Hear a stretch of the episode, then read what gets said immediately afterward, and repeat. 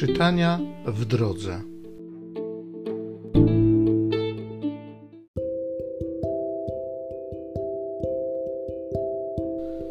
Z księgi proroka Ezechiela. Piątego dnia miesiąca czwartego, rok to był piąty od uprowadzenia do niewoli króla Joakina, Pan skierował słowo do kapłana Ezechiela, syna Buziego, w ziemi Chaldejczyków nad rzeką Kebar. Była tam nad nim ręka pańska. Patrzyłem, a oto wiatr gwałtowny nadszedł od północy, wielki obłok i ogień płonący oraz blask dokoła niego, a z jego środka promieniowało coś jakby połysk stopu złota ze srebrem ze środka ognia. Po środku było coś podobnego do czterech istot żyjących. Oto ich wygląd. Miały one postać człowieka. Gdy szły, słyszałem poszum ich skrzydeł, jak szum wielkich wód, jak głos wszechmogącego, odgłos ogłuszający jak zgiełk obozu żołnierskiego. Natomiast gdy stały, skrzydła miały opuszczone nad sklepieniem, które było nad ich głowami, rozlegał się głos. Ponad sklepieniem, które znajdowało się nad ich głowami, było coś, co wyglądało jak szafir, a miało kształt tronu, a na nim jakby zarys postaci człowieka. Następnie widziałem coś jakby połysk stopu złota ze srebrem, który wyglądał jak ogień wokół niego ku górze od tego, co wyglądało jak biodra, i w dół od tego, co wyglądało jak biodra, widziałem coś, co wyglądem przypominało ogień, a wokół niego roztaczał się blask. Jak pojawienie się tęczy na obłokach w dzień deszczowy, tak przedstawiał się ów blask dokoła. Taki był widok tego, co było podobne do chwały pańskiej Oglądałem ją, następnie padłem na twarz.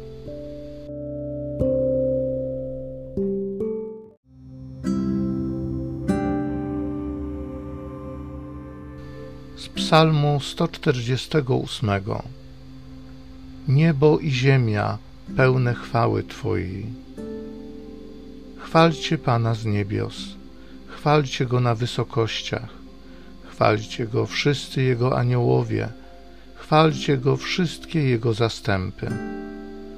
Królowie ziemscy i wszystkie narody, władcy i wszyscy sędziowie tej ziemi, młodzieńcy i dziewczęta, starcy i dzieci, niech imię Pana wychwalają, bo tylko Jego imię jest wzniosłe. Majestat Jego ponad ziemią i niebem, On pomnaża potęgę swego ludu. Oto pieśń pochwalna wszystkich Jego świętych, synów Izraela, ludu, który jest Mu bliski. Niebo i ziemia pełne chwały Twojej.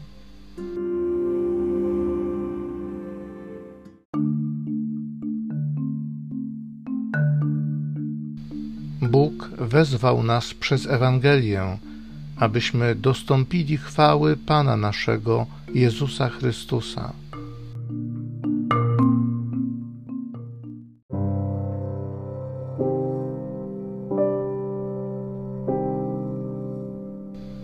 Z Ewangelii według świętego Mateusza.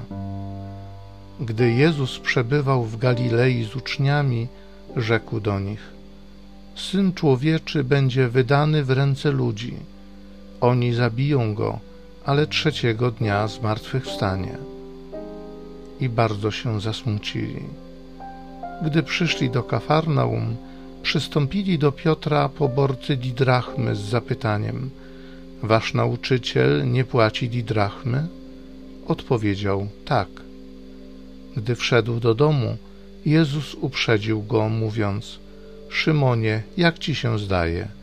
Od kogo królowie ziemscy pobierają daniny lub podatki? Od synów swoich czy od obcych? Gdy Piotr powiedział od obcych, Jezus mu rzekł: A zatem synowie są wolni. Żebyśmy jednak nie dali im powodu do zgorszenia, idź nad jezioro i zarzuć wędkę. Weź pierwszą złowioną rybę, a gdy otworzysz jej pyszczek, znajdziesz statera. Weź go i daj im za mnie i za siebie.